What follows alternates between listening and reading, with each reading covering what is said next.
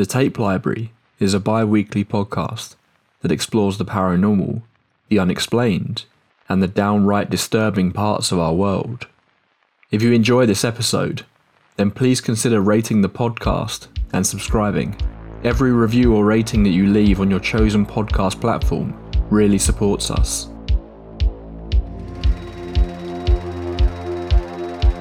In the dim glow of the silver screen lies a realm where time is suspended and souls dance eternally in flickering frames.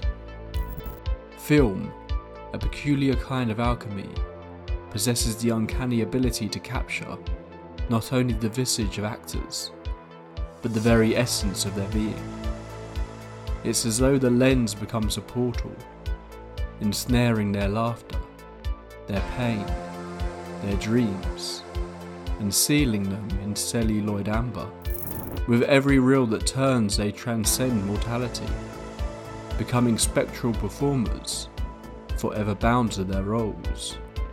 Yet amidst this luminous enchantment lies a darker truth. But in the depths of shadow and light, sometimes, unwittingly, filmmakers summon more than they bargained for. Like incantations etched in emotion, there are forces, uninvited, that seep through, leaving marks, echoing whispers of something beyond our understanding. These accidental sorceries, these uninvited guests, remind us that even in the art of creation, there are things we may never truly control. The screen then becomes a spectral mirror, reflecting not only the living, but the echoes of the unseen, leaving us to wonder are we watching a story, or is the story watching us? Welcome to the Tape Library. And if you are joining me on release day, a happy Halloween to you all. Tonight we're going to be diving into the realm of cinema and exploring movies that are said to either have been cursed or haunted in some way. From the terrible tragedies that befell several notable horror movies, to a film that claims to have literally captured spirits in its frames. I had picked this topic for a Halloween special as I thought it would be a bit of a fun one. How wrong I was. This is going to get very dark at times. You have been warned. Get yourself a warm drink, dim the lights, and get comfortable. It's time for a movie night, my friends. One you won't soon forget.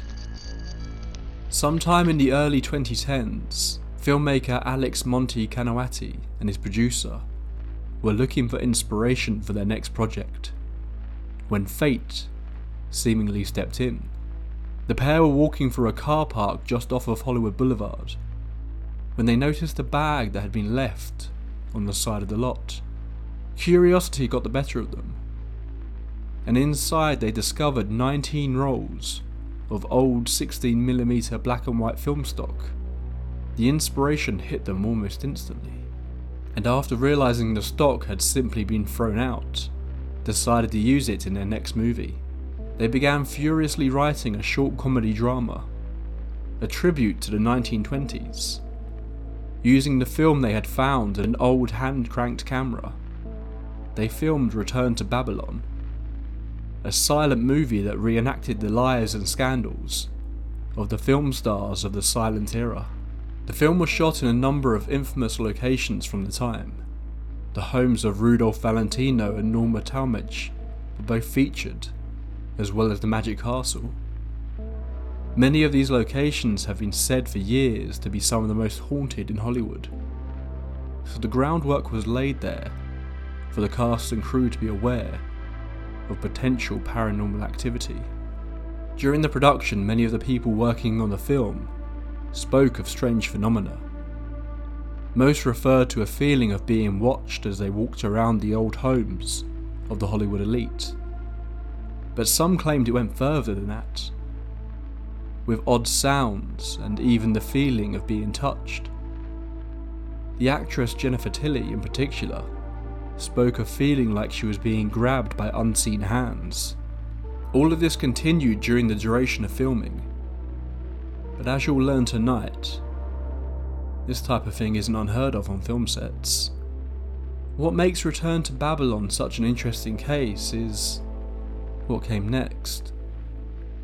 During the editing process, the director noticed something unusual. Within the raw footage, for brief moments, often just single frames, the actors' appearances seemed to be changing. This wasn't just errors in the film processing. Faces would distort and take on unnatural forms. Fingers would grow into long clawed tendrils. Shadows would appear on the edges of frames. Figures would appear out of nowhere, their faces contorted with grimaces of pain or terror, and then be gone as quickly as they appeared. Some claim that some of these strange shifts made the actors seemingly take on the appearance of some of the long departed actors the film was referencing, if only for a fraction of a second. Experts have looked at the footage and struggled to decipher how these visual effects, if that's what they were, were achieved, but the director and crew remain firm to this day that there was no manipulation of the footage. While this could have been an attempt as a clever marketing strategy on the part of the filmmakers, it would be an odd choice to paint such a light hearted film as proof of something much darker. While the images captured in the film look almost demonic to many, the director didn't see it that way. He believes the shape-shifting forms to look biblical in a much more positive way.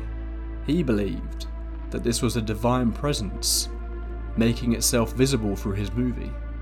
Return to Babylon continues to fascinate and divide the paranormal world to this day.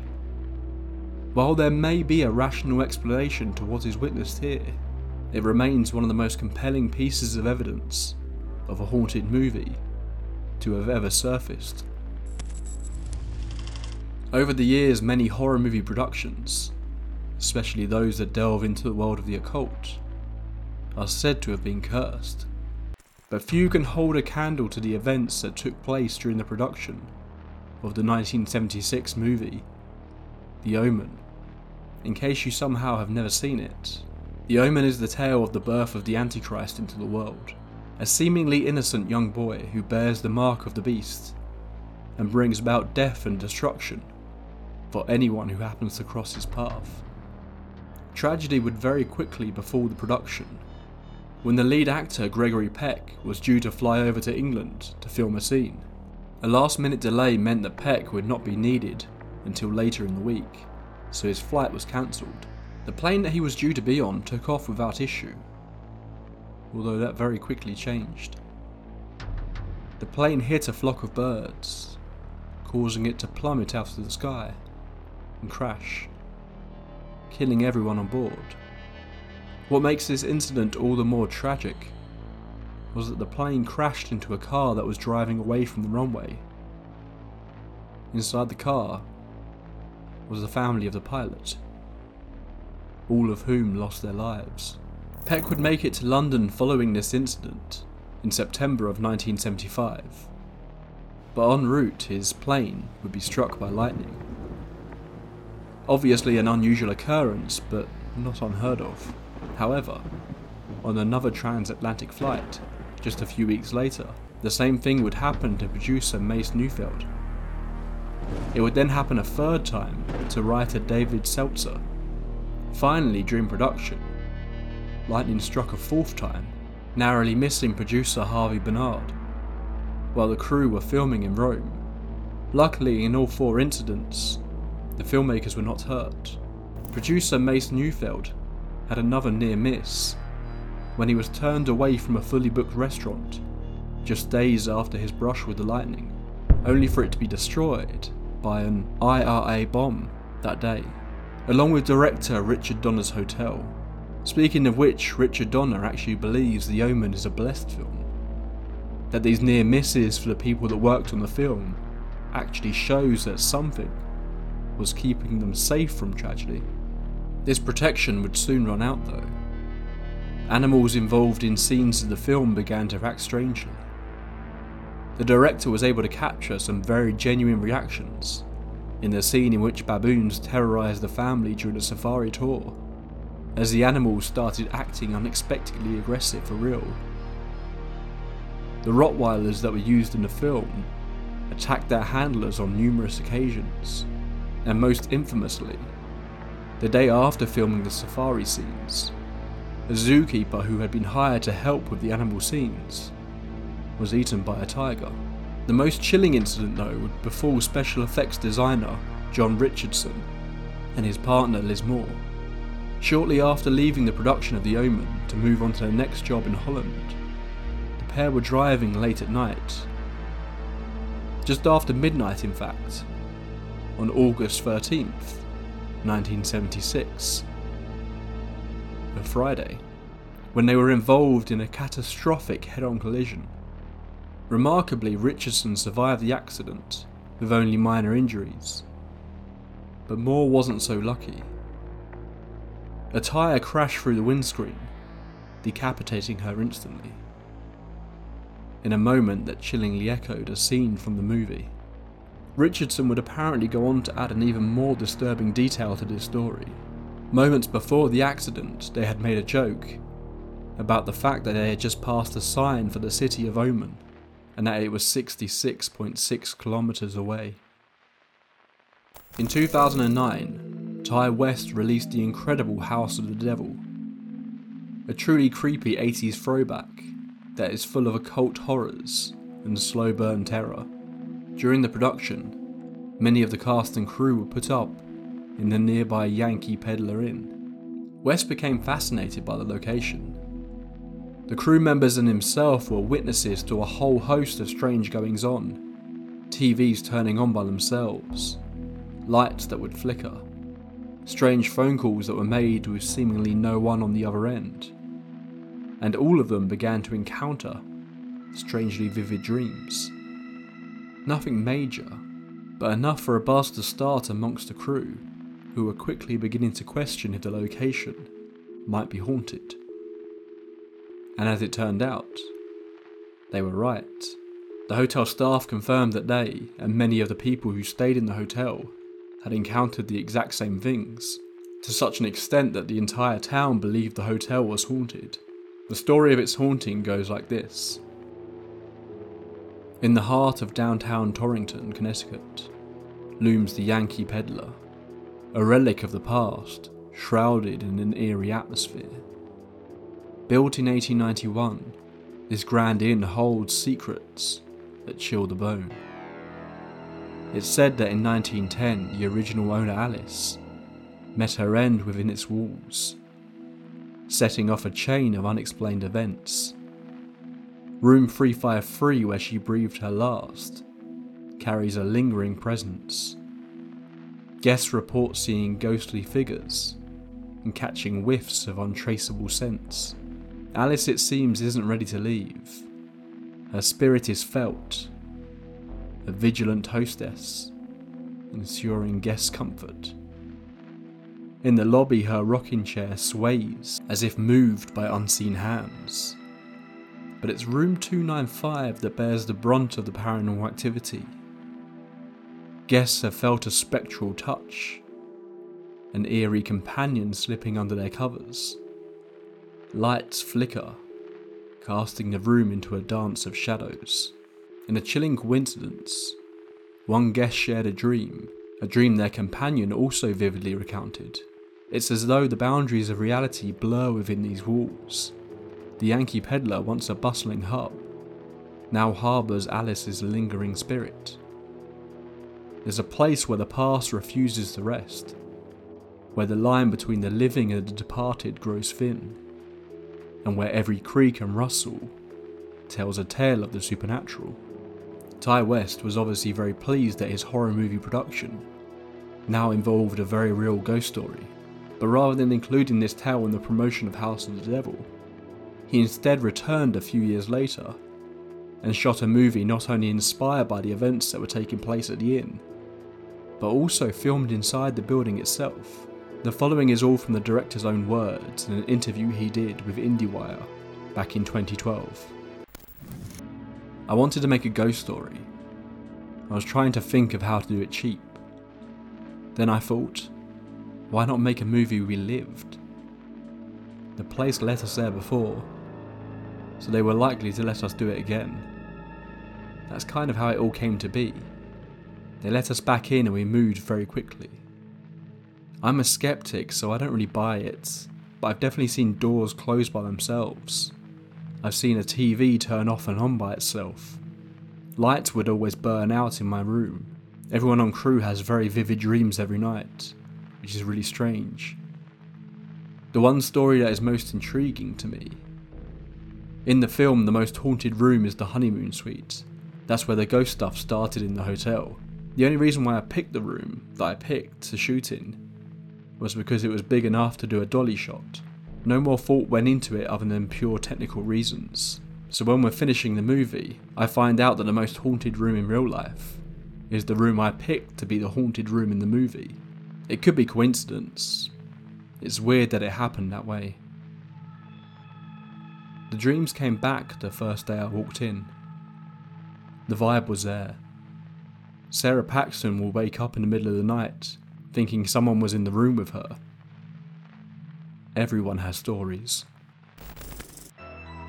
As winter began to take hold of Washington, D.C. in 1972, a priest felt himself drawn to a street in the historic neighbourhood of Georgetown. There he approached a man. The priest claimed to not know who he was or why he was there, but he felt he needed to give this man something a medallion. The priest then said to the man, Reveal the devil for the trickster that he is. He will seek retribution against you, and he will even try to stop what you are trying to do to unmask him. Before walking away, the man the priest had approached was Jason Miller, an actor. He was in Georgetown that day taking a break in between filming scenes for a little film known as The Exorcist. The production of The Exorcist was much like The Omen, plagued by a series of disturbing events. There are nine deaths associated with the production of the film that all happened before it could be completed, including that of actor Jack McGowan, who plays the film director thrown from Regan's bedroom window. A number of injuries happened on set as well, although it's worth noting that this was the 1970s, and did feature a director who was known to fire a gun to get genuine reactions of fear from his actors. Speaking of William Friedkin, he received a call late one night from the film's production manager, telling him not to come to set the next day. Friedkin was enraged, assuming that he was being fired from the production. That was not the case. A fire had swept through the set, destroying every part of the house, except for Regan's bedroom. This was disturbing enough for the production crew, to call a priest to set and bless it when the six week rebuild was complete. Another unusual story that took place during the production centres around the small role of one of the hospital workers in the film. The scene where Reagan is taken to the hospital for scans featured the real radiologists that were working there, one of whom was Paul Bateson. Bateson would later be charged with the murder of film industry journalists Addison Verrill there were also accusations that Bateson was the man behind the bag murders, a series of killings that targeted gay men in Manhattan in the 1970s. However, a lack of evidence meant he was not charged with these, leaving the identity of the bag murders serial killer unsolved to this day. His encounters with Bateson led Friedkin to make Cruising, a movie about the murders. The release of The Exorcist saw levels of hysteria that few films had generated before that point. Tales of people fainting in the theatres, vomiting in the aisles, ambulances parked outside just in case they were needed. But one of the most interesting is an alleged screening that happened in Rome. Supposedly, there was a cinema located between two churches. Despite some level of public outcry, they had decided to screen The Exorcist midway through the screening. lightning hit the crucifix, positioned on top of one of the churches, where it had stood for 400 years. The crucifix crashed to the ground, breaking apart right in front of the cinema. One final story tonight. This is a good one. We're going to be getting into some very dark topics here, so I'll put out a general trigger warning if you are at all sensitive to real life events. This goes beyond just a movie and unveils a curse that, depending on what you believe, has been blamed for the deaths of some of the most famous people to ever walk the earth. In 1965, writer Ira Levin was desperately searching for his next big idea when he glanced over at his then pregnant wife, her due date, June 1966. Those numbers, 666, rolled around in his head. Religious counterculture was becoming a thing all over the country, and he started to conduct an idea that he knew many would find blasphemous. He feared this book that was beginning to form in his mind would end his career. But it didn't. It was a tale of a young would be mother in her New York apartment and a dangerous cult that has plans for her baby. Levin, however, had nothing to worry about, at least at the time. The book was a masterpiece and received rave reviews. Very quickly, a movie was commissioned, but just as quickly as the movie was completed, Levin saw his family fall apart when his wife divorced him. The Catholic Church widely denounced both the book and movie, and Levin was regularly seen as a figure of evil in the Catholic community. Over the years, Levin partially blamed himself for a rise in interest in the occult, and Satanism in particular. The satanic panic that rolled in over the coming decades did nothing to help this. And over the years, Levin seemingly developed, if not a hatred, then at least a regret over what many consider to be his masterpiece. The author, though, got off easy. Unlike many of the films we featured today, the filming of Rosemary's Baby seemingly had no issues, beyond producer Robert Evans describing an eerie feeling whenever he was inside the apartment complex the film was set in. However, just one year after the film's release, the acclaimed film's composer Christoph Komeda fell off a cliff. He was left in a coma for four months before passing away. A tragic accident, but hauntingly, one that echoed Levin's book. This was the same fate the witches cursed Rosemary's inquisitive friend with in his tale. Famed horror filmmaker William Castle was one of the first people signed onto the project, ultimately being announced as a producer by Robert Evans. Castle received huge amounts of hate mail for his involvement with the film, seemingly the stress of which saw him quickly develop kidney stones that left him hospitalised.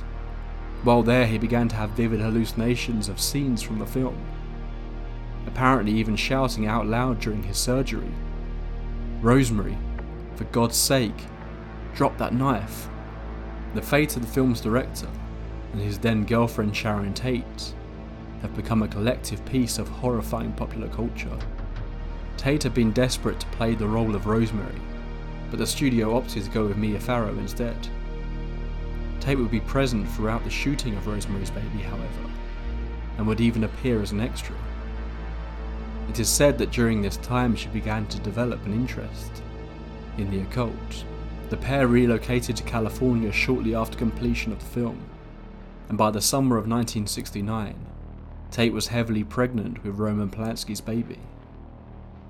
He was due to go and work in London, but just before he left, he claims he was hit with a strange morbid feeling. The thought of, you will never see her again, Polanski shook it off as pre travel anxiety. He was wrong. Sharon Tate, her unborn child, and several of her friends were brutally murdered by the Manson family just days later. The following night, the family would go on to kill Leno and Rosemary LaBianca in their home. writing messages on the walls in blood at both sides, one of which read, Helter Skelter, a reference to a Beatles song, and what Charles Manson had referred to as a calling to kickstart a race war. In the following years, Polanski's life fell apart. He turned to substance abuse. He would later go on to molest an underage child, plying her with drugs and alcohol before abusing her. Polanski spent 42 days in jail, but has since avoided returning to any countries that would see him extradited to the US to face further charges. To this day, he continues to make films, despite technically being a fugitive. People couldn't make sense of the murders, and to this day, insane rumours and conspiracies circulate around them, with some claiming Polanski sacrificed his partner and unborn child for his success or that the Beatles were somehow involved in some sort of satanic ritual that caused the events.